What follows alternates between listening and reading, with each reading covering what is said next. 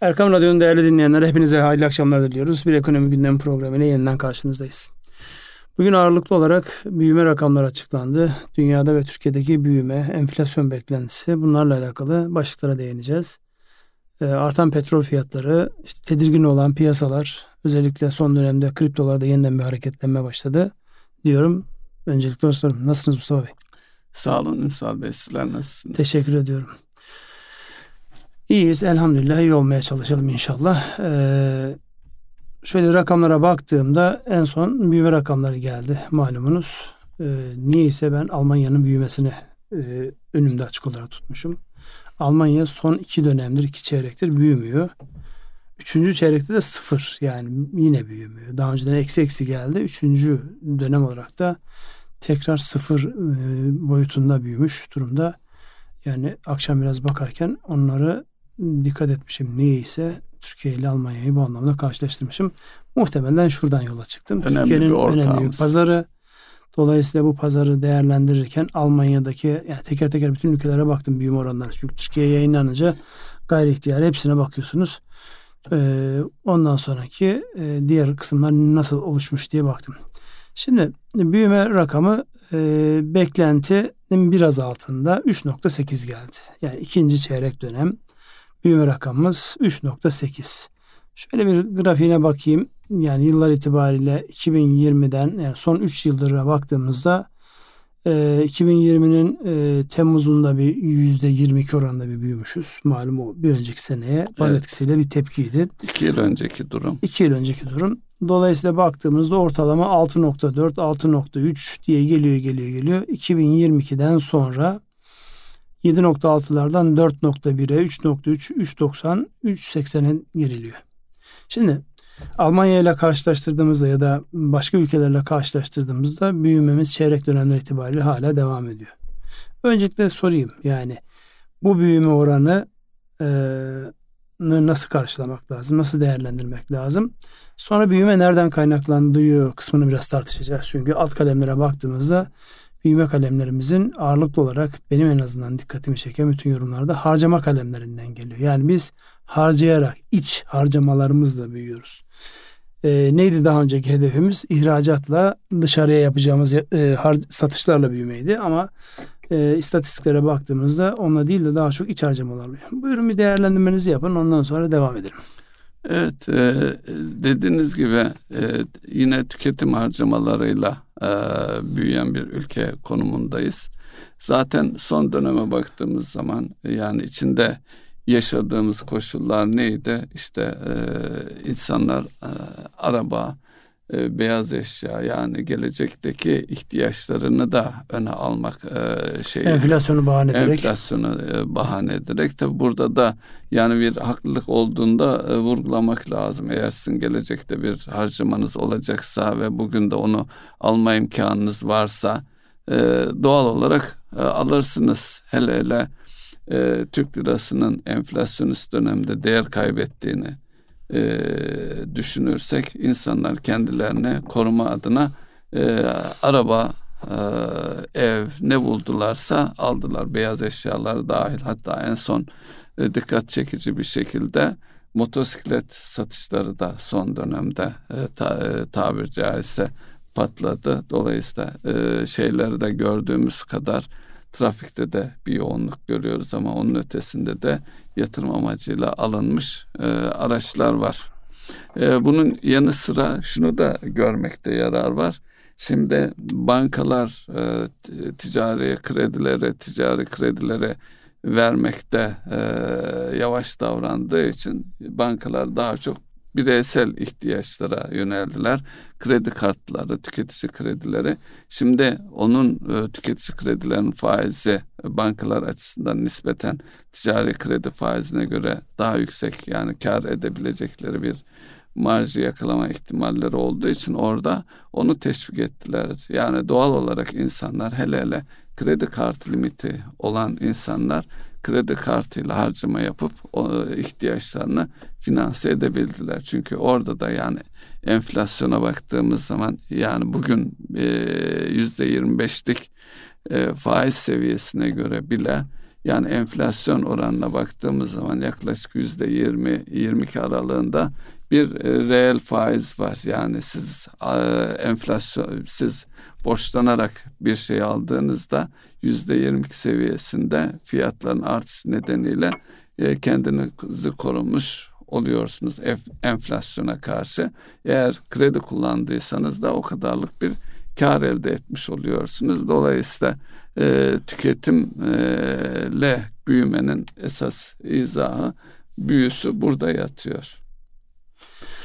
Şimdi büyüsü orada yatıyor. Bundan sonraki süreçte de, devam eder mi?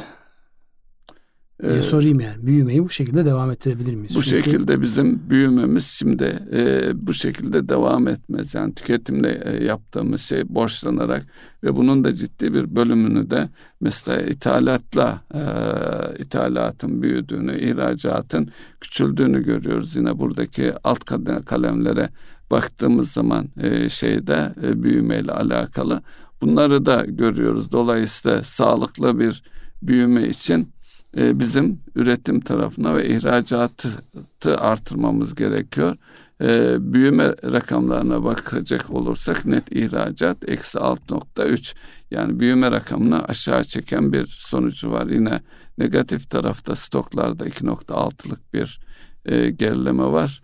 Yatırımlar 1.3 seviyesinde, kamu tüketimi 0.7 ve e, hane halkı tüketim dediğimiz e, büyümeyi asıl e, sağlayan kalem ise yüzde 10,7 ile hane halkı tüketimini e, gösteriyor.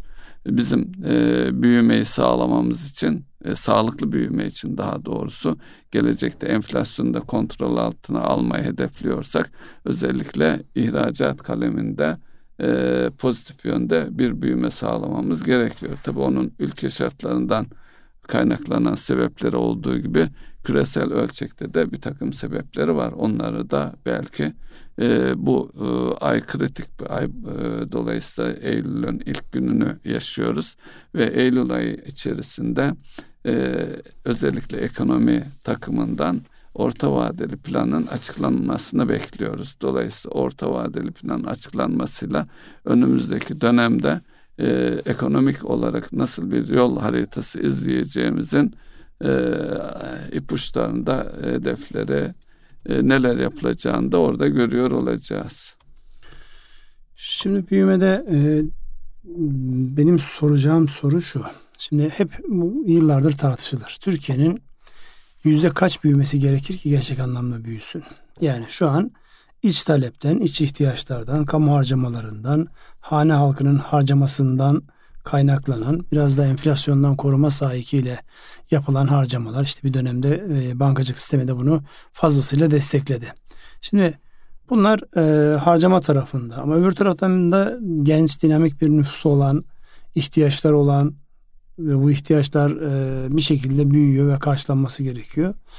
Yıllarda şu tartışma yapılır. Türkiye yüzde beşin altında büyüdüğü zaman gerçek anlamda büyümüş olmuyor. İşte Çin içinde mesela bu yüzde altıların yüzde yedilerin altında büyüdüğü zaman gerçek anlamda büyüme olmuyor. Çünkü Çin'in de mesela bugünlerdeki başındaki mesele yurt dışına doğru yani ihracat yaparak büyüyemediği yerde içeride insanların harcama yapmasını sağlayarak büyümeyi deniyor. Çin açısından tabii şöyle bir sıkıntı var. İşte 1.4 milyar insan yaşıyorsa bunun 400 milyonu refah seviyesinde geriye kalan 1 milyarı yani açlık sınırında diyebileceğimiz belki bu abartılı bir ifade ama yani daha fakir yaşıyorlar. Daha evet. dar imkanlarla yaşıyorlar. Ve siz imkanlarınızı geniş kitlelere yaydığınız zaman bir daha o insanları geri çeviremezsiniz. Yani hani bizim dilimizde de var ya Allah gördüğünden geri bırakmasın evet. Tabiri. Dolayısıyla insanlar bir kere bir refahı gördükleri zaman harcamaya bir kere alıştıkları zaman onu geri çekme şansının olmadığından hareketle içeriden büyümeyi, iç harcamayla ya da e, iç büyümeyle büyümeyi çok sağlıklı bulmazlar. Çin için geçerli. Ama biz iç büyümeyle büyüyoruz. Yani ihracatta da evet düşündüğümüz şeyler var. Dün Ticaret Bakanı'nın bir açıklaması vardı. İşte eğer deprem olmamış olsaydı işte 20 milyar dolar daha fazla ihracat yapabilirdik. Depremden dolayı bazı işte siparişler ötelendi, bazı ihtiyaçlar karşılanamadı vesaire. Şimdi o soruya dönüyorum. Türkiye %5'in altında büyüdüğü zaman gerçek anlamda büyümemiş mi oluyor? Ya da e, bunu nasıl yorumlamak gerekiyor? Öbür taraftan da dünya devi özellikle sanayi devi olan ki büyümede sanayinin ne kadar önemli olduğunu hepimiz biliyoruz. Almanya son 3 çeyrektir, 2 çeyrek eksi, 3. çeyrek sıfır noktasında. Bunu bir görüşünüzü almak isterim. Yani 5'in altındaki büyümeyi niye küçümseyerek bakıyoruz ki bileşiğine baktığında aslında 5.6'larda bir büyümemiz olmuş. Yani yıllık değerlendirdiğimizde şu an Türkiye'nin büyümesi 5.6'lar seviyesinde. Buyurunuz. Şimdi e, şu anki büyümeye baktığımız zaman e, burada cari açığımızı da e, dış ticaret dengesine de bakmak lazım. Yani borçlanarak bir büyüme var. Almışız, harcamışız, tüketmişiz, büyümüşüz. Gerçek e, de yani sürdürülebilir büyüme açısından kendi e, üretim tarafımızı, üretimi artırarak ve bunun için de e, bizim e, e, tasarruf açığı olan bir ülke olduğumuz için e, biz e, elde e, elde ettiğimiz kredi imkanlarını e, sürdürülebilir bir şekilde üretime e, döndürürsek ki bunun yolu da yurt dışından finansman sağlıyoruz. Bir takım hayati şeylerimizi başta enerji olmak üzere oralardan temin ettiğimiz için e, yine ihracatla yani e, ihtiyaç e, duyduğumuz malzemeleri, malları almak için ihtiyaç duyduğumuz dövize yine yurt dışına bir takım şeyler üretip satarak sağlamamız gerekiyor. Neticede biz bir petrol ülkesi değiliz. Yani işte toprağı kazıp e, yurt dışına veya e, doğal gazdı buna benzer kaynaklarımız olsa e, daha e, onlara dayalı bir büyüme olabilir ama bizim sadece üretime dayalı bir yol izlememiz gerekir. Burada tabii alt başlıklara baktığımız zaman sanayi üretimi buna benzer şeylerle bir de bizim sahip olduğumuz imkanların özellikle sanayi tarafındaki kapasite kullanım oranlarını e, makul seviyelere de taşımamız lazım. Bir de yani şunun altını çizmekte yarar var. Şu anki kıt imkanlarla yatırımlar yaparken bir taraftan da eğer yaptığımız yatırımın karşılığında yeterli bir kapasiteyi hayata geçiremiyorsak, atıl kapasite durumu yaşıyorsak onun da ciddi bir e, maliyetin olduğunu e, vurgulamak lazım. Şimdi evet vurgulamak gerekir. Ben siz onu söylerken bir taraftan da e, cari hesabın yani cari açığın ya da cari fazlanın e, gayri safi yurt içi hasılaya oranı neymiş yıllar itibariyle ona baktım. O grafiğe baktım. Şimdi 2014'ten 2013'ten bu yana geldiğimizde yıllar itibariyle e, cari açığımızın toplam e, yurt içi gayri safi hasılaya oranı 2013 yılında 6.7 eksi yani e, açık verdiğimiz için oranı işte 4.7, 3.7, 3.1 derken 2019 yılında hani şu kurların evet. hızlı hareket ettiği ithalatı kısmen frenlemeye çalıştığımız yani Türkiye'nin hani yeni ekonomik modeli ya da farklı bir ekonomik model dediğimiz o dönemde yeni ekonomik plan, plan açıklandı. Bir şeyler yapıldığında cari 1.4 yüzde 1.4 oranında cari fazla vermişiz. Pozitife dönmüş. Durumda. Pozitife dönmüş. Geçen ayda biliyorsunuz cari evet, fazla küçük verdik. Bir rakam, evet. Küçük bir rakam da olsa 600 küsür milyon dolardı yanlış hatırlamıyorsam. Ondan sonra tekrar gayri safi yurt içi hasılanın 4.5'u 0.9'a düşmüş 2021 yılında 22'de eksi yine 5.4'lerdeyiz. Şimdi biz bu cari açık konusunu e, enerji ithalatından dolayı altına olan ilgimiz alakamızdan dolayı onu dengelemeye çalışıyorlar. Bu bir kere bir gerçeğimiz yani. Burada çok rahatlayamıyoruz. Az önce söylemiş olduğunuz o enerji açığını kapatabilecek bazı keşifler oluyor. Yani gaz tarafında, petrol tarafında ama onların hemen ekonomiye böyle bir günde girmiyor. Yani onun bir yatırım süreci var ve zaman alacak. Bir de Türkiye'nin bütün ihtiyacını karşılayacak seviyede değil. Değil, yüzde onlar seviyelerinde. Dolayısıyla buradan baktığımızda da yani Türkiye'nin o en önemli problemi olan ama belli dönemlerde yüzde beşin üzerine çıktığı ki zaman bu zaman hem OECD açısından hem de IMF açısından tehlikeli boyut yani yüzde beş ve üzerindeki cari açık hemen şu soru soruluyor. Nasıl fonluyorsunuz siz bunu? Nasıl Yıllarca biz bu e, programlarda da bahsettik. Eğer siz bir şekilde borcunuz var, açık veriyorsanız ve onu da bir yerden borç bularak kapatıyorsanız mesele yok. Bizim zaten sıkıntımız şu an e, içeriye giriş yani ister bu gelip buradan birileri varlık satın alarak e, borç değil tabii o bir şey varlık satın aldığı için o şekilde kapatsın ya da bize borç versin. Orada zaman zaman zorlandığımız oluyor. Kaynak açığımız orada çıkıyor. Şu an zaten Hazine ve Maliye Yönetimi, işte Merkez Bankası'nın bütün gayreti içeriye e, hem büyümeyi destekleyecek hem de bu tip açıkları fonlayacak kaynak girişiyle alakalı bir gayret var. Bir taraftan da yoğun bir şekilde e, bunun çabası var. Dolayısıyla bunları yan yana koyduğumuzda biz e, şunu çok net olarak görüyoruz. Büyümeye devam ediyoruz. Borçlanarak büyümeye devam ediyoruz. Ve bizim kaynak ihtiyacımız her geçen gün azalmıyor, artıyor. İşletmelerimiz de böyle.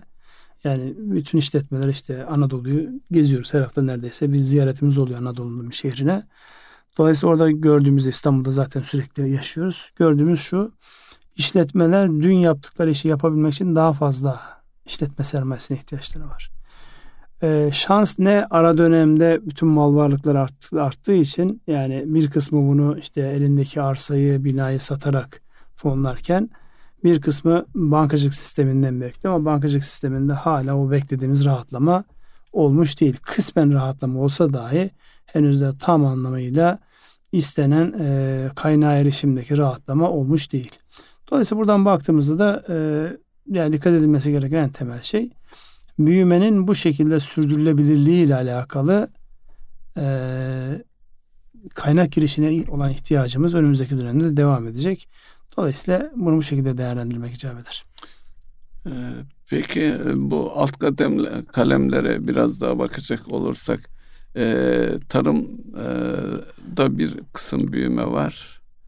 E, tarımla ilgili neler söylersiniz Ünsal Bey? Çünkü e, iklim değişikliğiyle birlikte orada da iklim değişikliği var yok tartışılabilir de içinde yaşadığımız e, ta, tabii afetlerle falan orada biraz da risklerin arttığını görüyoruz. Yani iklim değişikliğinin olduğunu hepimiz biliyoruz orada bir sıkıntı yok. iklim değişikliği belirgin bir şekilde kendini gösteriyor. Özellikle e, belli alanlarda kıtlığımız. Burada tarımla alakalı yıllardır... 1.2'lik bir etkisi var. Yıllardır yani. tartışılan mevzu şu. Bizim tarım politikalarımız ki bugün mesela medyaya yansıyan e, özellikle bu Rusya ve Ukrayna meselesinden sonra biz gerçekten başta tahıl olmak üzere alanlarımızı verimli kullanıyor muyuz?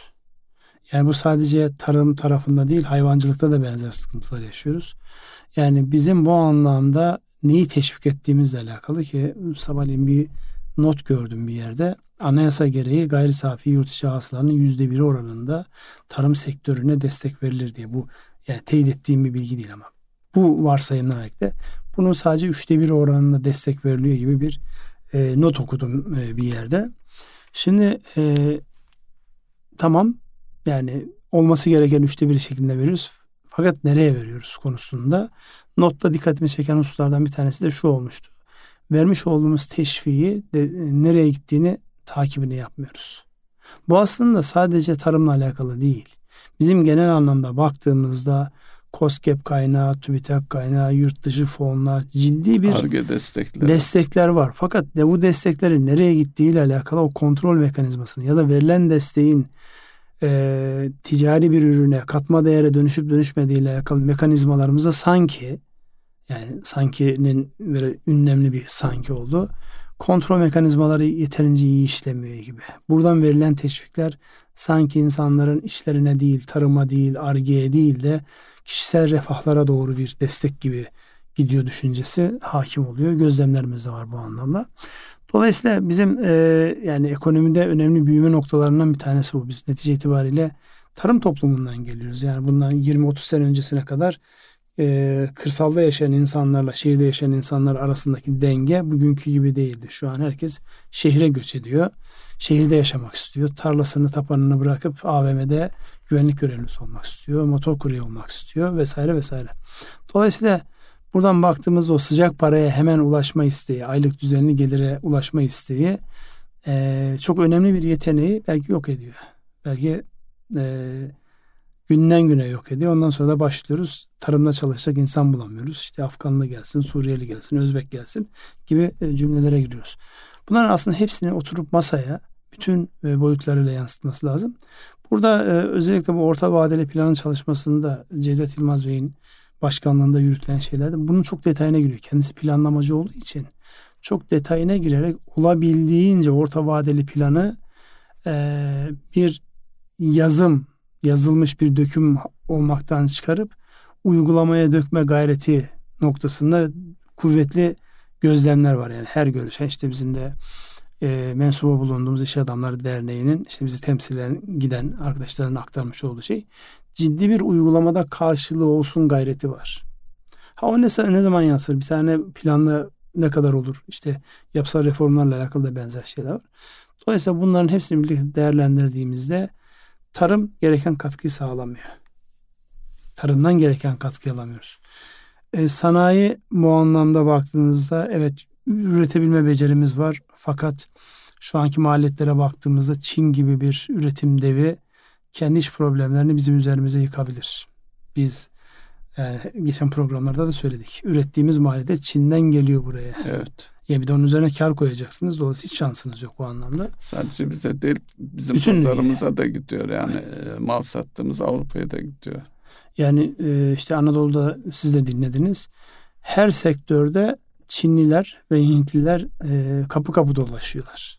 Neye ihtiyacınız var, ne yapabiliriz, birlikte ne yapabiliriz. Şimdi bir taraftaki işte eski satış ve pazarlama tarafından geldiğimiz için o agresif olmanın ve kapıyı tıklatabilmenin e, büyüsü ve e, pozitif sonuçlarını düşündüğümüzde bir taraftan böyle bir yapı var öbür taraftan da e, gözden geçirilmesi gereken doğru yere aktarılması gereken teşvikler ve bunların sonuçlarının kontrol edilmesi artı rekabette gücünün ortaya çıkarılması. Yani zorlu bir süreç, kolay bir süreç değil. Yani bir taraftan övüneceğimiz çok güzel şeyler var. Ama bir taraftan da gözden geçirmemiz gereken çok ciddi başlıklarımızın da olduğu gün gibi ortada. Büyüme sonuçları da e, önümüzdeki dönemde bunu kendini gösterecek. Yani üçüncü çeyrekte e, kaynağa ulaşım bu kadar zorken aynı şekilde nasıl büyünür sorusunun cevabı. Bazı firmalara baktığımda evet bu fazlasıyla yapılır diye bakıyorum. Danışmanlık yaptığım firmalara. Bazılarına da bakıyorum ki yani mümkün değil yani. Bir önceki çeyreğe enflasyon arındırdığında aslında küçülmüş. Evet. Burada e, belki işin davranışsal ya da kültürel boyutuna da bakmak lazım. Tarımda mesela tarımda e, her işletmenin e, ihtiyacının olduğunun ötesinde yani ihtiyaç derken yani bir e, tarım makinesini e, bir yılda kaç saat kullanacaksınız? E, kaç gün kullanacaksınız? Dolayısıyla komşunuzdan e, ortak kullanma imkanı vardır yoktur. Onların e, gündeme gelmesi gerekiyor ama bir türlü gelmiyor. İşte traktör miktarı sayısı vesaire gibi. Aynı şey sanayide de işletmelerin bir takım e, tezgahları var. İşte CNC'ler var, şunlar var, bunlar var. Onların e, işletme içerisindeki kullanım oranları da kritik bir seviyede yani alınmış e, belki yüzde on kapasiteyle kullanıyor. O işletmenin ihtiyacını karşılıyor ama diğer zamanlarda boş bekliyor. Halbuki bu e, tezgahlarda oldukça pahalı tezgahlar ve e, şey e, çok fonksiyonlu olanları, işlevsel olanları da maalesef ithal etmeye devam ediyoruz.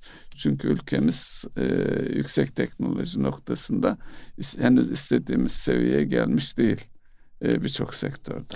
Yani yıllarca finans sektöründe hatırlarsanız şunları tartıştık. Yani finansal kiralama var bizde. Yani insanlar ihtiyaç duydukları mal ve ekipmanı finansal kuruluşu ortaya koyarak, devreye koyarak satın almak yerine bunu nihayetinde satın alıyor ama bir e, vadeli satın alma ya da kiralama modeli içerisinde aslında bizim ihtiyaç duyduğumuz operasyonel kiralama. Yani elde dünya kadar iş makinesi var. Dünya kadar e, işte tezgahlar var. Özellikle biliyorsunuz sanayicilerin e, firmalarına gittiğimiz zaman muhakkak üretim testlerini gösterirler ki o bir beceridir yani. Ne yaptım ancak bununla gör. Mesela istisnasız her e, fabrikada gördük değil mi? Evet. Bir köşede atıl bekleyen bir nesne var.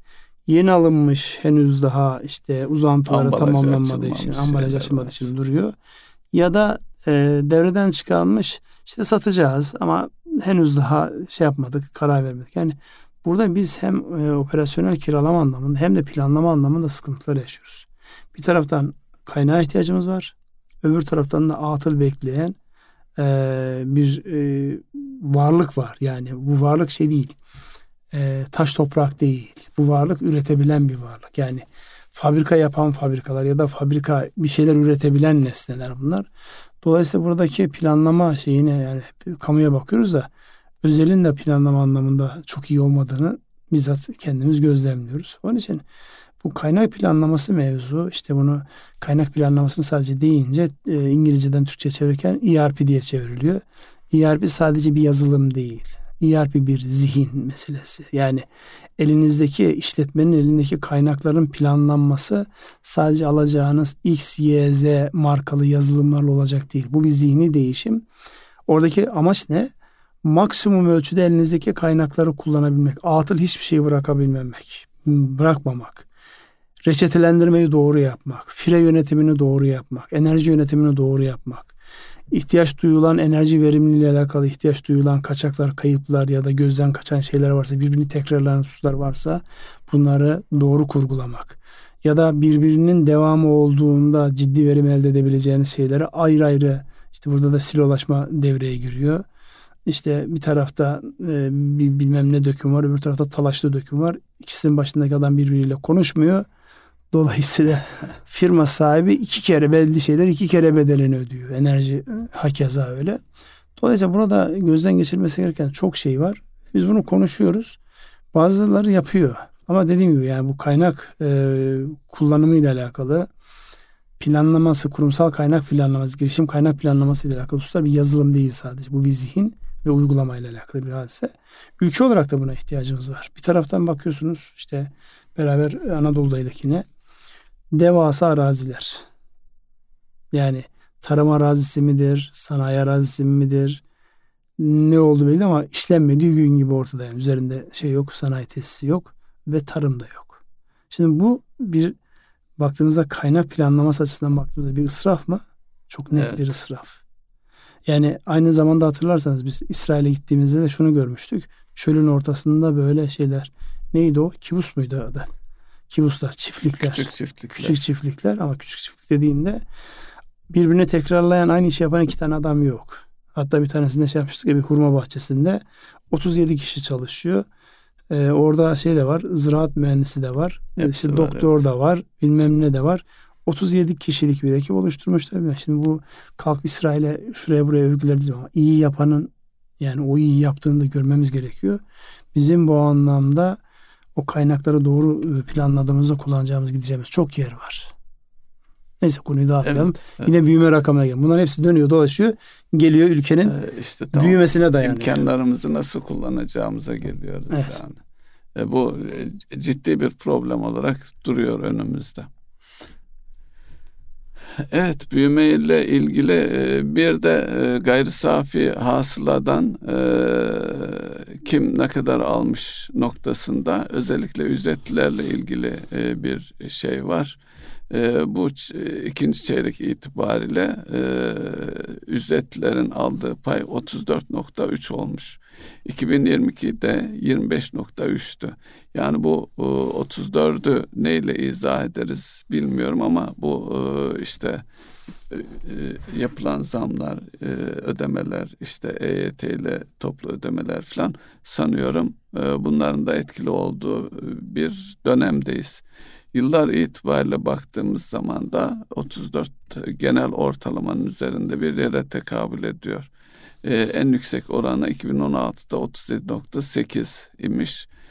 Geçtiğimiz yıl bu kur ve enflasyondan kaynaklanan ciddi bir kayıp yaşanmış 25.3 seviyelerinde ama e, şey itibariyle bu yıl itibariyle tabi seçimi de gözetmek lazım. Seçim nedeniyle özellikle e, şey geniş kitlelere bir takım imkanlar e, sağlandı. En somut göstergesi de asgari ücretteki artış oranlarına baktığımız zaman e, bu rakamı ifade ediyor. E, ama bu sürdürülebilir e, bir şekilde devam edecek mi? Şunu e, sormak isterim Ünsal Bey. Önümüzdeki dönemde sıkılaştırma e, devam edecekse e, ücretlerde daha da e, törpülenme olur mu? Yani e, sıkılaştırmanın enflasyonla mücadelede genel olarak e, sabit gelirli kesim zarar görür. Milli hasıladan ait aldığı pay azalır. 34.3 seviyesine muhafaza edebilir miyiz? Aşağı mı gelir? Ne, nasıl ifade edersiniz? Şimdi burada ne söylenecek bir şey? Enflasyonun ne menen bir e, nesne olduğunu artık insanlar iliklerine kadar hissediyor. Bir ara unutulmuştu. Yani 10'lu 20'li seviyelerde olduğunda ya da tek haneli çok az yaşadık onu ama tek haneli olduğunda bir şekilde tolere ediyordu. Ama böyle e, resmi olarak yüzde 60'lar 70'ler ürün bazında ve ihtiyaç bazında baktığınızda yüzde 150'lere varan yerleri düşündüğümüzde enflasyonun e, ne menen bir varlık yok eden ceptekini çalan bir şey olduğunu herkes çok net anladı. Şimdi bir taraftan bu var. Öbür taraftan da bunun dengelenmesi söz konusu. Yani baktığımızda e, özellikle enflasyonla mücadele konusunda şu ana kadar ortaya, ortaya konan şey yani e, seçimlerinde olması sebebiyle bir taraftan e, insanları mutlu edeceksiniz asgari ücretle ya da emeklilere yapacağınız e, zamlarla. Öbür taraftan da enflasyonla mücadele edeceksiniz. Piyasaya para vermeyeceksiniz. Şimdi olay sadece e, kamuda çalışanların ya da işte sabit gelir ama kesin garanti sabit geliri olan diye bir şey yok. Özel sektöre baktığınızda eğer siz gelir gider dengenizi sağlayamazsanız işletmelerinizi yok edersiniz. Geçen hafta hatırlarsanız konuştuğumuz konulardan bir tanesi zombi firmalardı. Yani şu an bankacılık sisteminin yüzdürdüğü yeni bir e, nakit sıkışıklığına birçoğunun belki havlu atacağı firmalardan bahsetmiştik. Yani bankacılık sistemi bu anlamda iyi yönetiyor orayı. Bugüne kadar iyi geldi. Ama bu şekilde ne kadar devam eder sorusunun cevabı hani e, derler ya önce can sonra canan kısmı.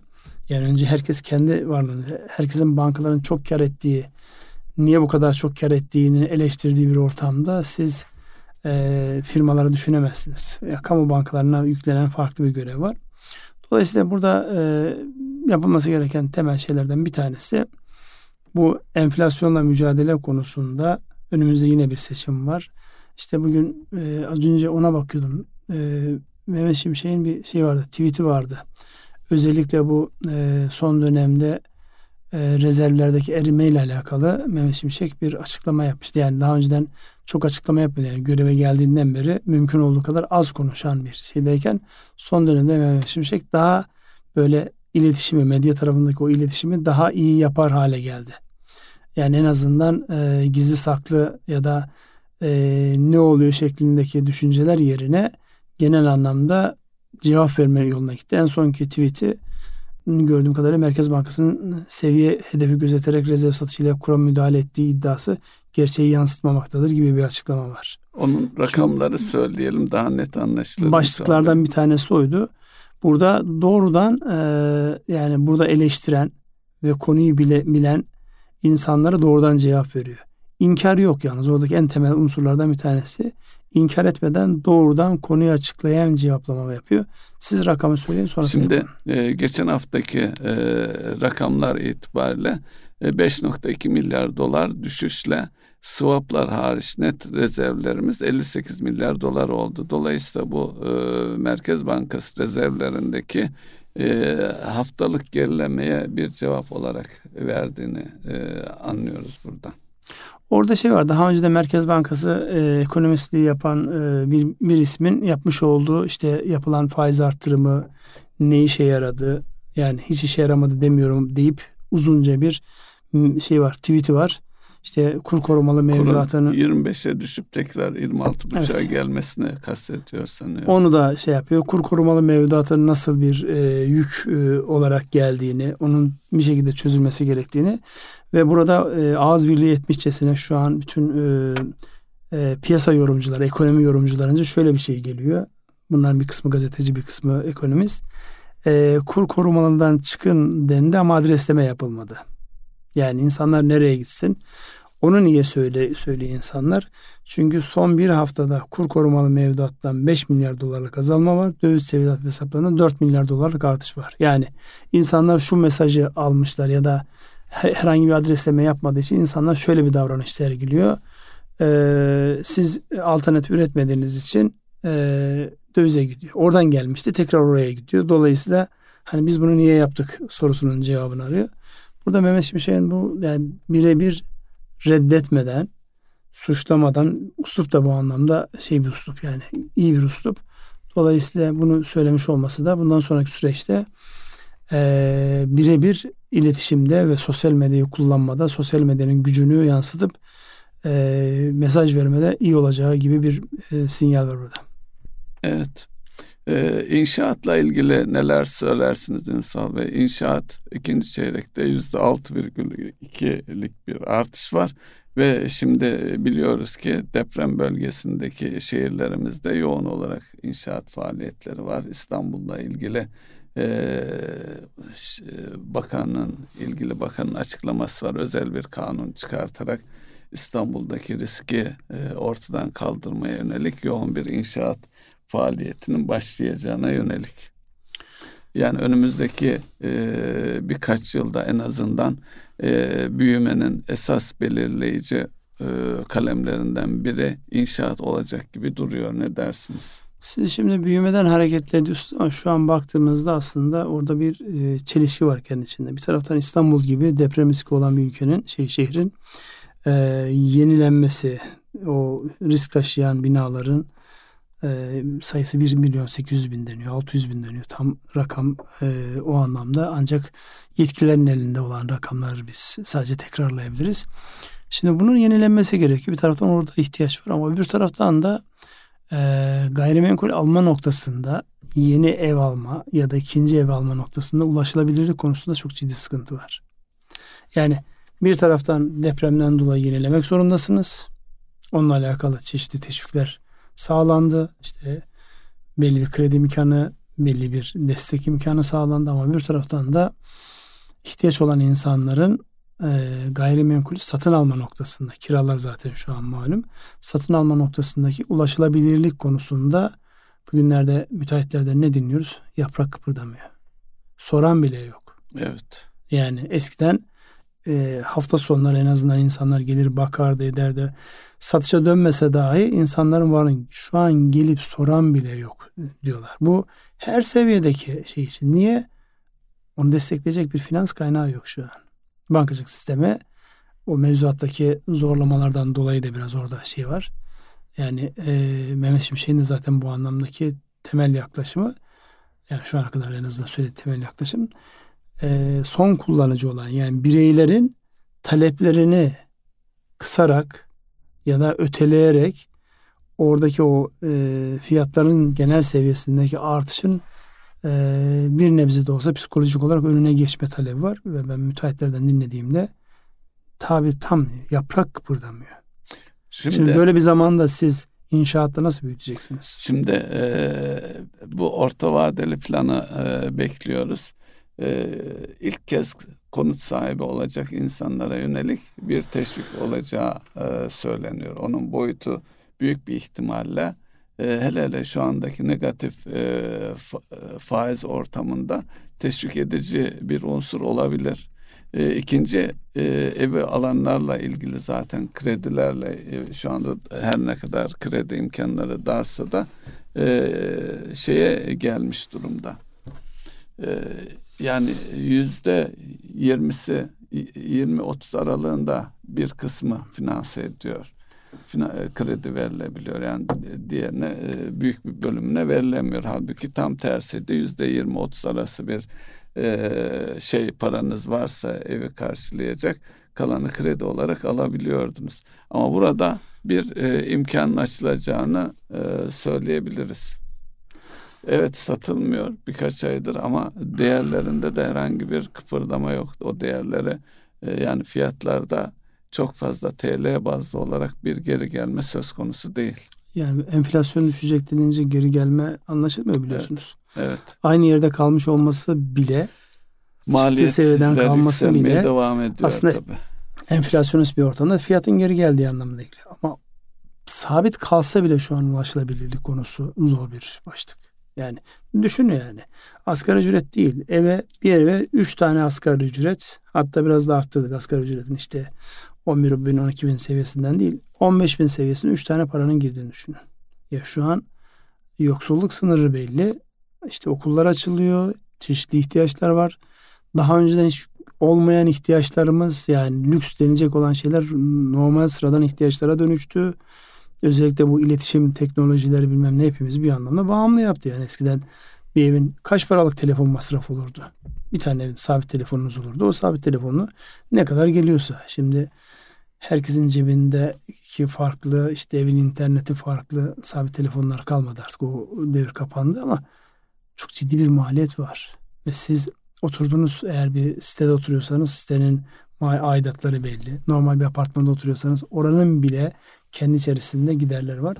Dolayısıyla asgari yani asgari imkanlarla yaşama şartları ağırlaştığı bir dönemde o konutlara o şekilde ulaşma imkanı giderek zorlaşıyor. Peki bu durumda e, bu bir yolla çözülecek büyük bir ihtimalle de e, bu 5 e, yıllık e, dönemde bu hükümet döneminde çözülecek. O zaman yapılacak konutları e, belli bölgelerde ağırlıklı olarak sosyal konut e, şeyinde e, standardında bir çözümle mi ilerliyor olacağız? Bir kere e, şu kiralık mevzunu rahatlatmak gerekiyor.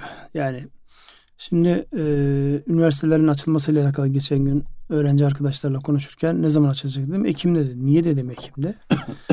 yani işte deprem bölgesindeki e, üniversitelerle birlikte açılacak. İşte oraların yurt imkanlarının oluşturulması için biraz zamana ihtiyaç var. Hem oranın hem büyük şehirlerde. Yani şu an öğrenci evleri artık oturulabilir durumda değil. Yok evet, zaten. Yok.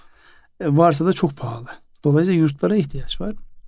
Dolayısıyla bazı çözümler üretilmek için hatta biliyorsunuz girişimciler evet. şu an yurt işletmeciliğine e, merak sardılar. Çünkü netice itibariyle bir insanın yurtta yaşayacağı oda büyüklüğü belli.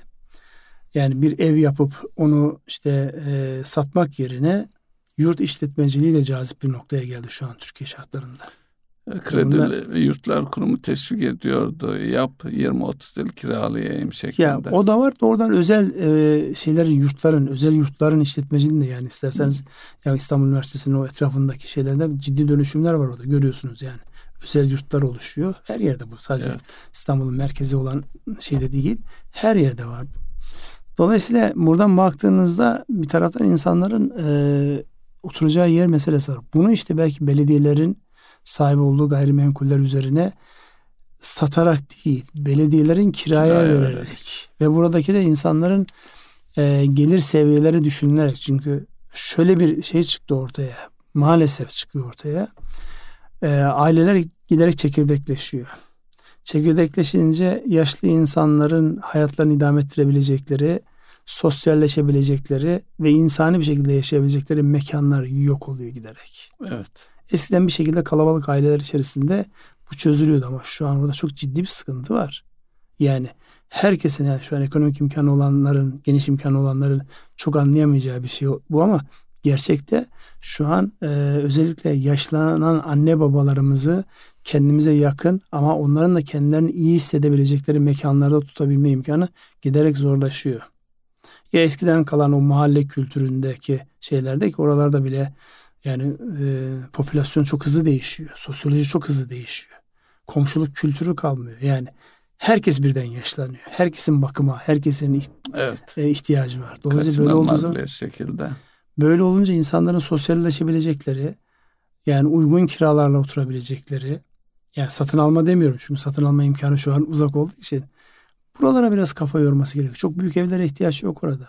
Yani 40 50 60 metrekarelik bir evde bir yaşlının işte camisine gideceği, sosyalleşebileceği, insanlarla konuşabileceği yani şey modunda değil, huzur evi modunda bir şeyden bahsetmiyorum ben. Gerçek anlamda yani hayata tutunarak yapılabilecek ve insanların birlikte olabileceği mekanlar ortaya çıkıyor ama bizim çok net söylüyorum ne belediyelerimizin gündeminde böyle bir şey var ne başka bir şeyin gündeminde var. Varsa yoksa rant oluşturma peşine koşuldu. Yani belediyelerin şeyine bakın konut edindirmek üzere kurulan yapılarına bakın. En lüks konutlar onlar İstanbul'da üretiyor. İstanbul'da mesela Kiptaş. Sadece İstanbul değil. Bütün belediyeler aynı şeyi yapıyor. Dolayısıyla nerede bu sosyal devlet olgusunu kim nasıl gündemine alacak? Herhalde önümüzdeki mali seçimlerde yani ben bir köşesinde tutuyor olsam bu konuyu fazlasıyla işte. Anadolu'da TOKİ konutları biraz ama o da şehirler şehirden uzak. Uzak. Ama şu anda uzak da olsa bir süre sonra e, o çevrede bir şeyler oluşmaya başlıyor ama ciddi bir problem olarak duruyor. Özellikle bir boyutu da e, evlenmeler azaldı. Yani nüfusun azalması da söz konusu.